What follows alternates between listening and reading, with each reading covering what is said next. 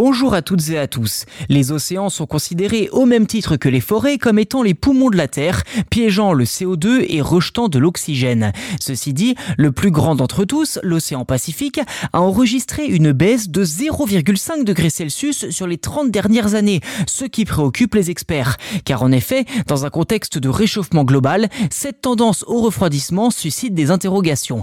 Et visiblement, il ne s'agit pas d'une simple fluctuation à court terme, mais d'une constance qui se renforce chaque année depuis plusieurs décennies, que les scientifiques appellent la langue froide du Pacifique.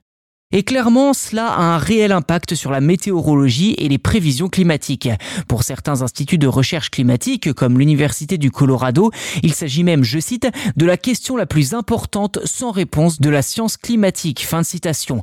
Si la langue froide du Pacifique, qui donc refroidit les eaux près de l'équateur, persiste pendant de nombreuses années, cela aura des répercussions sur la météo en Californie, qui deviendrait alors plus sèche, mais aussi sur le manque de précipitations dans la corne de l'Afrique, sur les incendies en Australie et même sur la mousson en Inde. D'après les scientifiques, la température du Pacifique a une influence directe sur la température moyenne mondiale. Ce phénomène de refroidissement mystérieux pourrait donc contribuer partiellement à atténuer l'augmentation des températures dues au changement climatique. D'après leurs explications, la présence d'une masse d'air froide au milieu d'un océan chaud génère de la condensation et de la convection qui produit ainsi davantage de nuages. Plus il y a de nuages, plus les rayons UV sont renvoyés vers l'atmosphère puisqu'ils ne parviennent pas à pénétrer.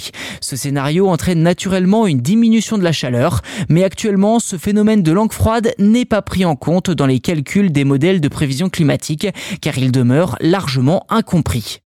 Alors tout de même, inutile de penser qu'il pourrait s'agir d'une solution naturelle face au réchauffement climatique, car ce n'est absolument pas le cas. En effet, à ce stade de leur connaissance, les scientifiques sont bien en peine d'expliquer le rôle de la langue froide du Pacifique dans le climat mondial.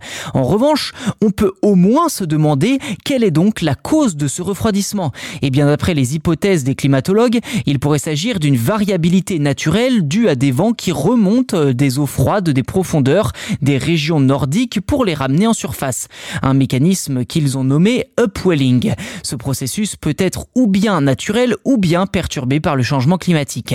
Autre hypothèse, il pourrait s'agir d'une conséquence dramatique du réchauffement global, la fonte des glaces en Antarctique. Ce qui pouvait paraître comme un signe positif au premier abord n'a au final absolument rien de réjouissant, comme vous pouvez le constater.